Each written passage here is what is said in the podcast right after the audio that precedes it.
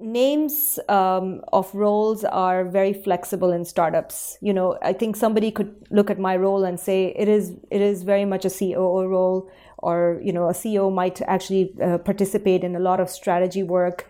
Um, I think what really matters actually is is is a person, uh, and I think what's really really important is when founders uh, look for uh, their um, you know the the role that's going to be their second uh, you know in command that person needs to be 100% aligned to them and, and needs to have the same vision of where they're taking the company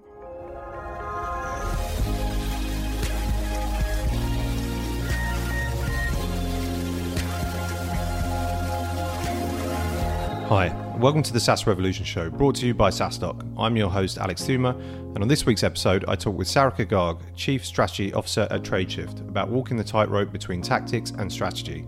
Sarika was raised in Africa and India and moved to Silicon Valley about 20 years ago. 15 of them she spent working between SAP and Ariba, moving up the ranks of product management. When she felt she'd gotten too used to the comfy life that big organisations can create, Sarika jumped into the deep end joining TradeShift, first as VP of Product Marketing, then raising up to Chief Strategy Officer two years ago. At the time, the company employed 100 people, and she was the first CSO. Nowadays, the company employs 1,000 people, and at its last Series E funding round led by Goldman Sachs, it was valued at 1.1 billion. No wonder then that TradeShift is one of the fastest growing fintech companies in Silicon Valley. That has been achieved by navigating the complex network that TradeShift offers to businesses both with a disciplined long term view as well as timely day to day operational excellence. Both of those have fallen within the remit. Sarika has learned to walk the tightrope between tactics and strategy. Listen on to hear what should the role of a CSO be in a small company and how you know you need it. In a smaller company, to me, a chief strategy officer becomes both a combination of st- a strategic role and an operational role.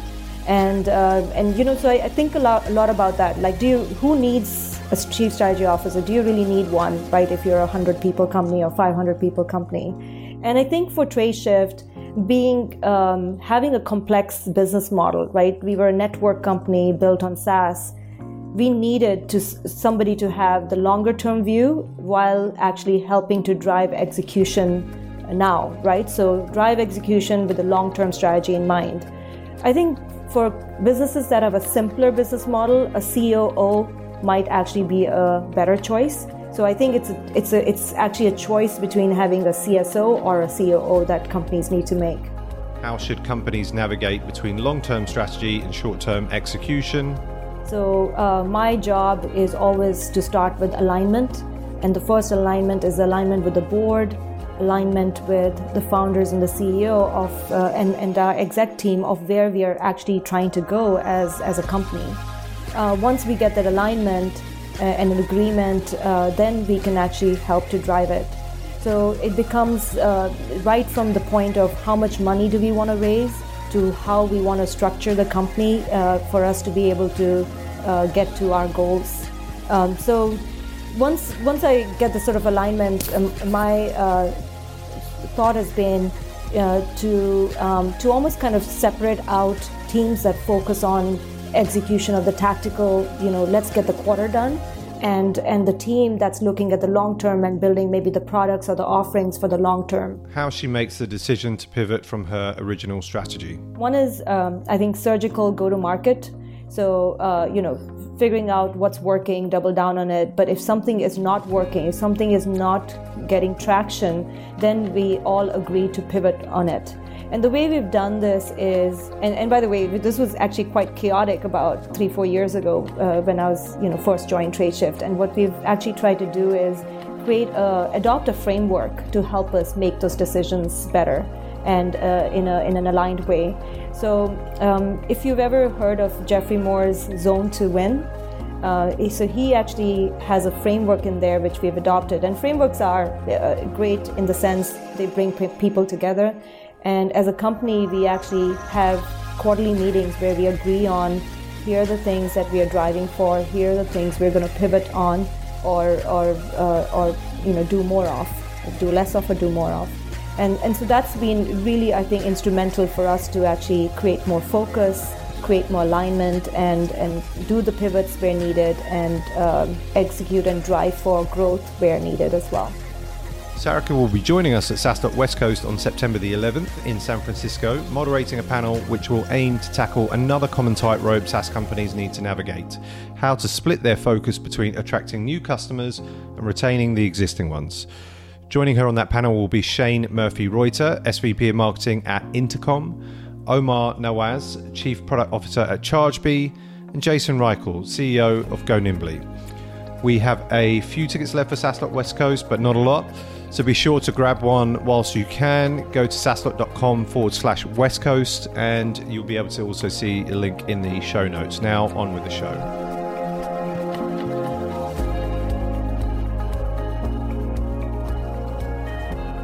Welcome to the SaaS Revolution Show. Uh, Sarika Garg, Chief Strategy Officer of TradeShift. Welcome, Sarika. Thank you. Thanks for having me, Alex. No, great to have you on the the podcast. Uh, and this is the first uh, time we've had somebody from TradeShift on. Very excited for that. Tell us a little bit about who you are. Who is uh, Sarika Garg? Sure, sure. So um, I live in Silicon Valley uh, today. I, I actually uh, grew up in Africa and then in India, uh, but I've been in Silicon Valley for over 20 years.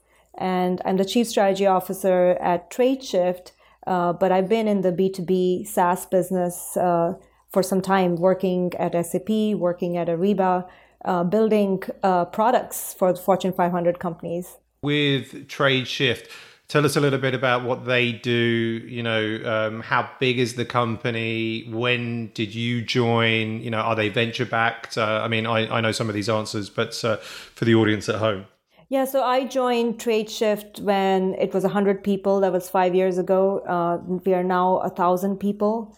And uh, TradeShift is considered one of the fastest growing fintech networks um, in, uh, in Silicon Valley. So um, it was valued at uh, 1.1 billion uh, last year when we raised, raised our Series E, and it was led by Goldman, uh, Goldman Sachs. we are a very global company. we usually sell to the Fortune 500 or large enterprises. So 125 of the uh, 500 Fortune 500 companies are customers of ours.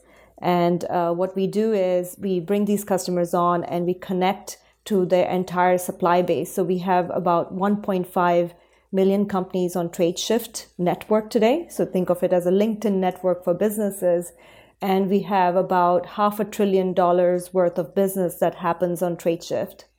So huge amounts of business happening on the TradeShift platform. Yeah, amazing. I like the. I do recall actually a few years ago my first encounter with TradeShift. It was very much like this sort of like viral effect, whereby I think it was I'm paying an invoice for a supplier, and then it obviously once you're paying the invoice, it, it invites you, almost hooks you in to uh, you know very cleverly to, to signing up for the platform you know, similarly, like with with other suppliers, we we, we see that uh, uh, today. So it seems like a, a, great feature that's sort of been built into the product that's that probably helped with uh, with some of this growth. Right. I mean, in the past, it used to be that every supplier would have to have a different portal for each one of their customers. So you would have uh, suppliers sitting there and just invoicing on different portals or on paper uh, to you know hundreds and thousands of customers. And now what we do is we consolidate all of that. So they log in once, they invoice once, and it can be sent to their different customers. Not only just it's not only about send that's the starting point sending of the invoice, but it's also you know if my address changes as a supplier, I can now send my change of address to everybody. I can I can start uh, doing all these things in, from one place, right? My all my business uh, needs obviously that you, you grew up in Africa and India, um, and so you you know you're from a diverse sort of background. Um, you know what is the what is the role of the diverse experience in in building a company today? You know, as you know, this has been happening for many years. Your you know business is becoming global. Our clientele is becoming global. So I think um, having been almost an outsider all my all my life, and coming from a very different perspective, um, you know, I have always felt like I can um, understand and appreciate and actually have deep empathy for people who are different, who don't sound like me, who don't look like me, and that actually helps uh, with uh, with your customers. But I think what's happening in Silicon Valley, especially, is uh, or even even by the way in UK, uh, as these hubs become uh, more and more important for companies, it's very difficult to hire within Silicon Valley or within UK. So every single company is having to create a, a strategy which is quite global in terms of employee base. So how can I actually have an employee center in China or in uh, in you know in Kenya or something like that? And again, I, I, feel my diverse background definitely helps me to think through that and uh, and figure out how we can uh, be very effective in, in creating a global strategy. Yeah, I, I, I, totally agree, and, and I mean specifically, obviously, we've we've you know seen that in in in SaaS or in, in tech in general, you know, uh, around Silicon Valley and how you know I guess expensive it is to uh, to live there and to hire people, and uh, and that folks don't often um, you know you know stay for for longer than a year, and then you're sort of rehiring in in those positions, um, but then um, yeah, like the there is this. Uh, I, I, think sort of like 2019 really is uh, you, you, know been the year where I've seen sort of remote work. Um, really kind of uh, becoming a, a, major trend uh, and really kind of acceptable. And some companies, um, you know, go fully remote. So, like in fact, our, our first our first ever sponsor for a SaaStock conference, a company called ChartMogul, which was based out of Berlin, uh, I think they've got about 30 uh, employees or so, and, and, now they've gone fully remote, which is interesting to go from a company that's based in one location to, to, to fully remote. Um, but uh, definitely, a tr- definitely a trend I, I'm, I'm seeing happening. Absolutely. And it's becoming easier and easier. 20 years ago, it was very difficult to work with somebody in Germany for me when I was at SAP. Today, we actually have video conferencing with every single one of our meeting is a video conference meeting and it, it really makes a difference you feel like you know the person you can connect with them and it's become much easier much more effective um, doing work um, remotely now yeah I agree and, and even for us i mean I, I have to think i mean we're uh, I think we're about 20 people based in London in the, the, the SaaStock office, but we've got now got a contractor in Colorado. We've got two people that are working with us that are really kind of digital nomads. Uh, we've got somebody in Portugal, uh, and we we've got um, someone in Hong Kong as well. So uh, we we're starting, you know, parts of the the, the company are starting to, to, to be sort of remote and, and very global, and we're just obviously hiring, you know, where the where the talent is. Uh, but we still have our, our, London, expensive London office and uh, mo- most of the team there. But um, uh, I, I di- digress. We move from move, from the, the that sort of um, uh, topic just back to yourself and I guess your, your journey to TradeShift. So you mentioned obviously you've got this great CV. You were at SAP. Um, uh, was that yeah, SAP before TradeShift? Uh, was that the um, uh, your previous employers? Yeah, I was at SAP for yeah. 15 years uh, before I joined years. TradeShift. Yes. What pulled you to to join TradeShift? Um, you know, what was it? Yeah, so that's a really good question, Alex. So you know, I was uh, at SAP for 15 years. Uh, SAP was a great environment. I learned a lot. I changed and learned to do many roles. Uh, you know, I had a product role. Uh, I um, was part of a development team for some time. I uh, worked with customers in go-to-market roles. I actually worked on acquisitions with our co-CEO Jim Snabe for some time, but it was always in context of being with a very large company and it and uh, you know it was 170,000 people, and you always felt like a number somewhat. And uh, and you knew there were like five people maybe doing the same job that you were. so I always um, you know wanted to have uh, impact and wanted to know that I could I could really move the needle uh, faster um, in where I was. And five years ago, I felt it was time for me to take the big jump and go from something that was actually very comfortable to uh, to the unknown world, but knowing that I could potentially have a bigger impact and and uh, and do more with with my skills. So that's that's why I decided to move. Yeah, it was a big uh, decision at that time, but I'm I'm very glad I did it. It's it's been the best five years of my life for sure. Were you the the first chief strategy officer at TradeShift, um, or was that was there somebody in the in, in the role previously? So I was, and and uh, I was the first chief strategy officer. In fact, you would ask, uh, do you really need a chief strategy officer in a startup? You know, most chief strategy officer jobs are uh, for large companies. So uh, you know, SAP has had a chief strategy officer. The current chief strategy officer, Deepak, is a, is a good friend of mine, but his role is actually significantly different from mine.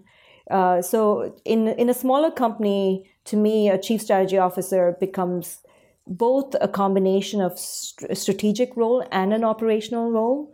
And uh, and you know, so I, I, think a lot a lot about that. Like, do you who needs a chief strategy officer? Do you really need one, right? If you're a hundred people company or five hundred people company, and I think for Tradeshift, being um, having a complex business model, right? We were a network company built on SaaS.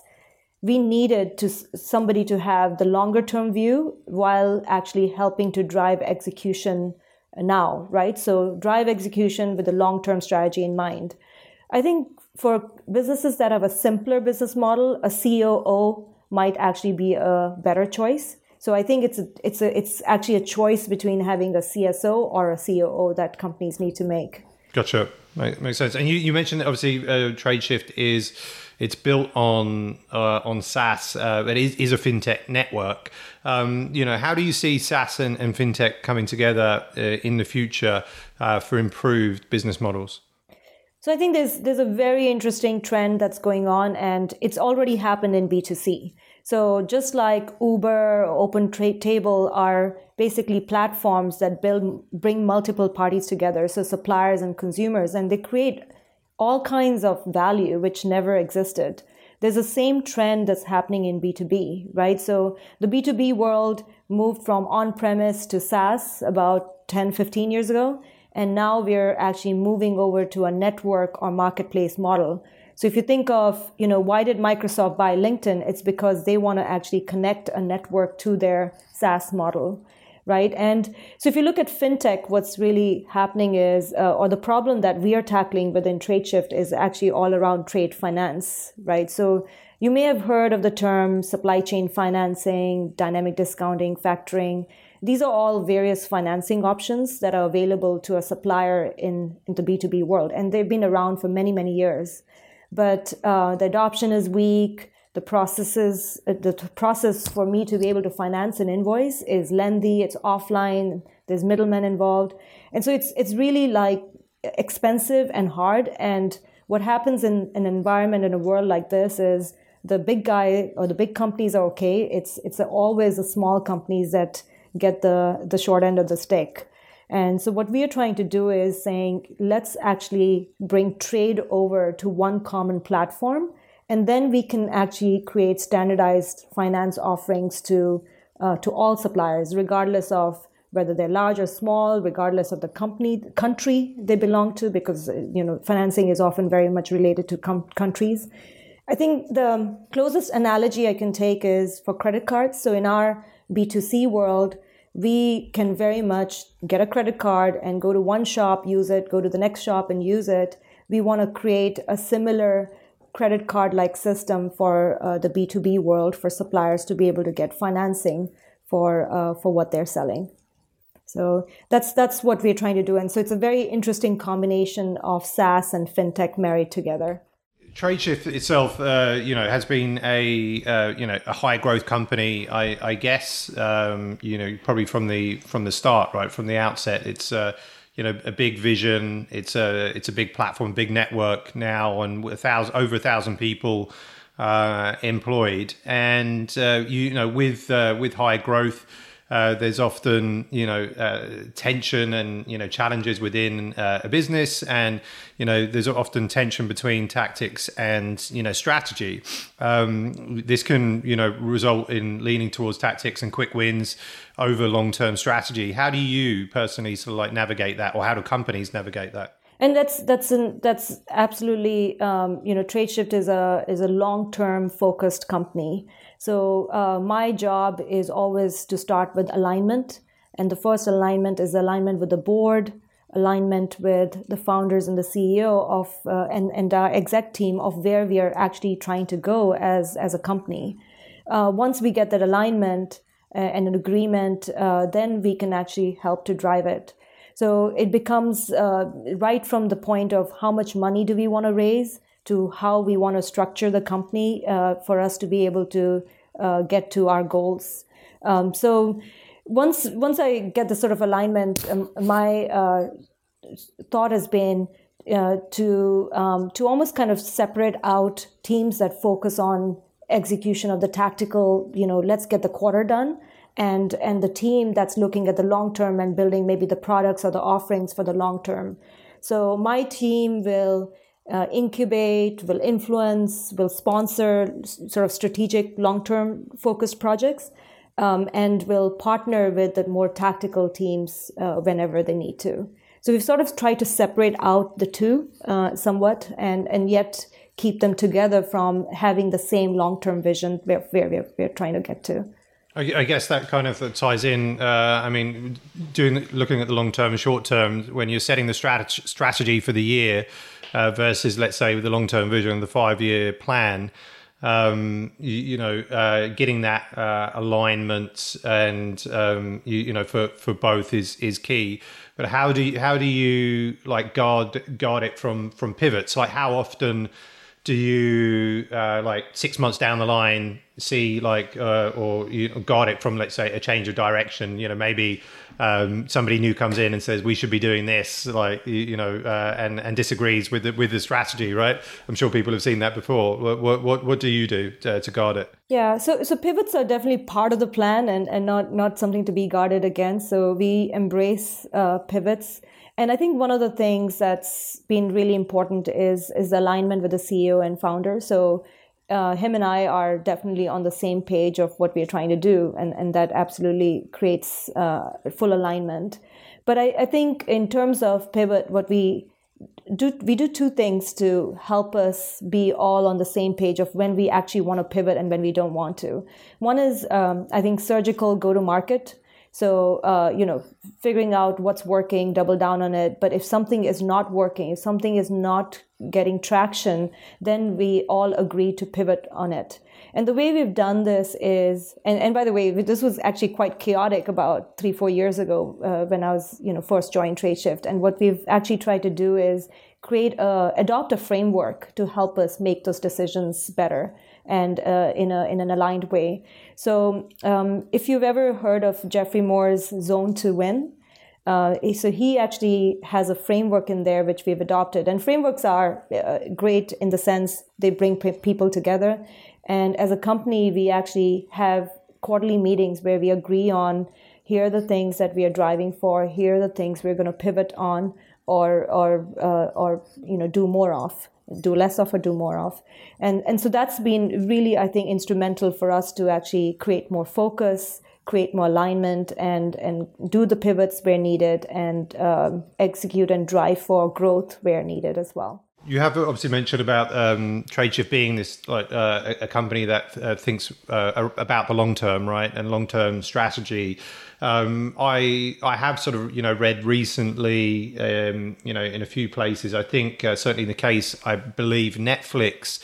Uh, and I think even I, I was reading an article, I think about NerdWallet, where they're saying uh, really just you can't really plan for much longer or shouldn't really plan for much longer than between six to kind of nine months right? Because you just don't really know what's going to happen kind of next year and you know five year plan doesn't necessarily make sense. What is your like opinion around um, such things? Obviously it, it, it, may be working for netflix if they're uh, um, still sticking to that. Yeah so i think uh, i think there's truth in that. I, I think you have to have a five year vision and mission and your plans need to change every year based on uh, what you're seeing in the market and on the opportunities in the market for partnerships for acquisitions for you know areas that have opened up. So um, one of the things we've spent considerable time at tradeshift is actually being very clear about what our vision and mission statement is. So vision is definitely very very long term and uh, actually inspirational. So our vision is we want to connect all the companies of the world to create economic opportunities for all. So we actually almost check, you know, um, this thing that we're doing, is it going to actually help us with the vision? But the mission actually is very concrete uh, and, and it informs us of how we should think of our long term plans. So our mission is we want to help companies um, get access to digital global trade, uh, to get access to cheaper financing, and to become more efficient. So those three things actually are almost guiding principles for us as we as we build our plans. So we we absolutely do not have five year plans. Uh, it, it's almost impossible to do that. We do have one year plans and eighteen months plan, and even those every quarter we actually assess them uh, in what we call we call them uh, QBRs that we have, which are cross-functional QBRs, where we assess each of the um, plans that we have and adjust them accordingly. You mentioned earlier, I guess we probably sort of covered this off, but that, um, you know, it's not typical, certainly for like startups, to have a, a CSO, right? Uh, and instead, it's more likely a, a COO role. Um, you know, might be sort of more uh, appropriate.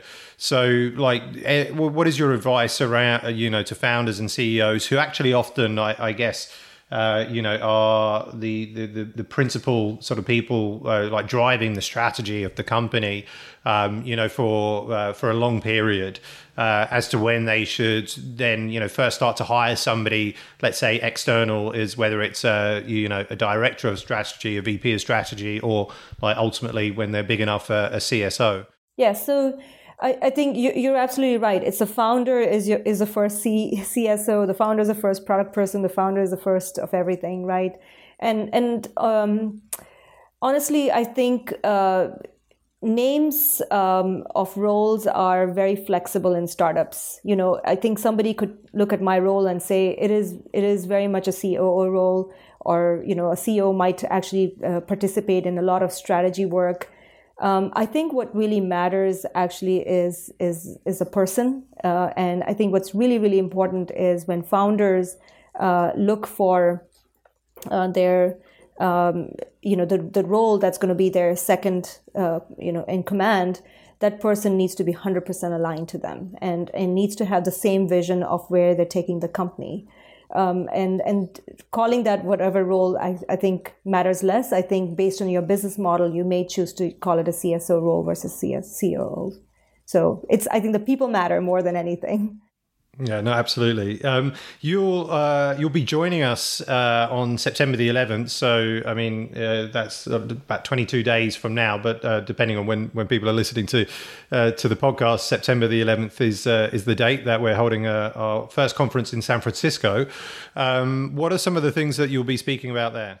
So I'm very excited. This is my first SaaStock, so it'll be super cool to to participate in it.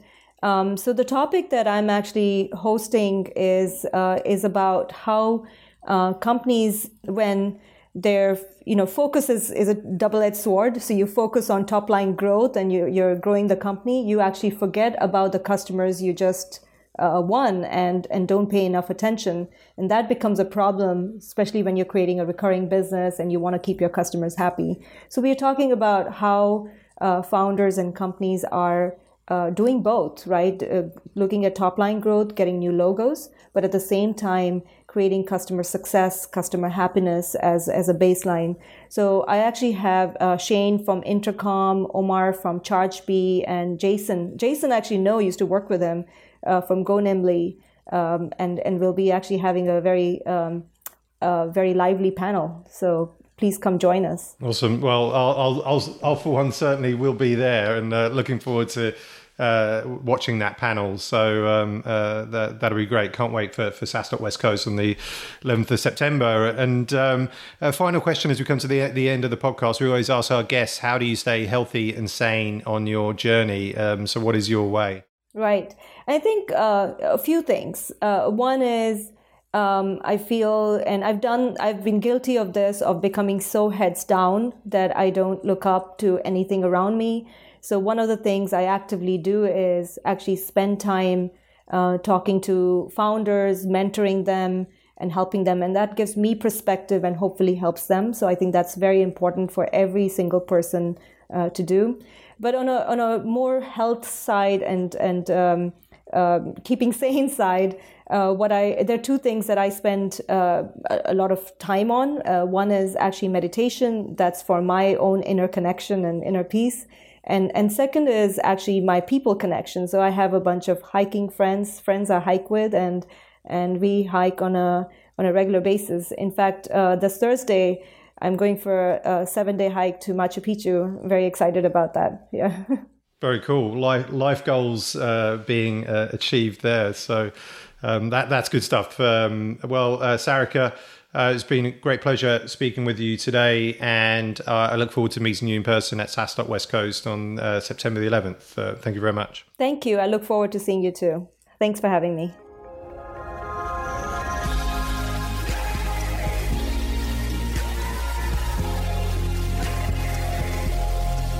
I hope you enjoyed this episode of the SaaS Revolution Show and you picked up some valuable lessons from Sarika. As a reminder, she'll be joining us at SaaStock West Coast on September the 11th in San Francisco, moderating a panel about practices how to not simply attract but also retain customers.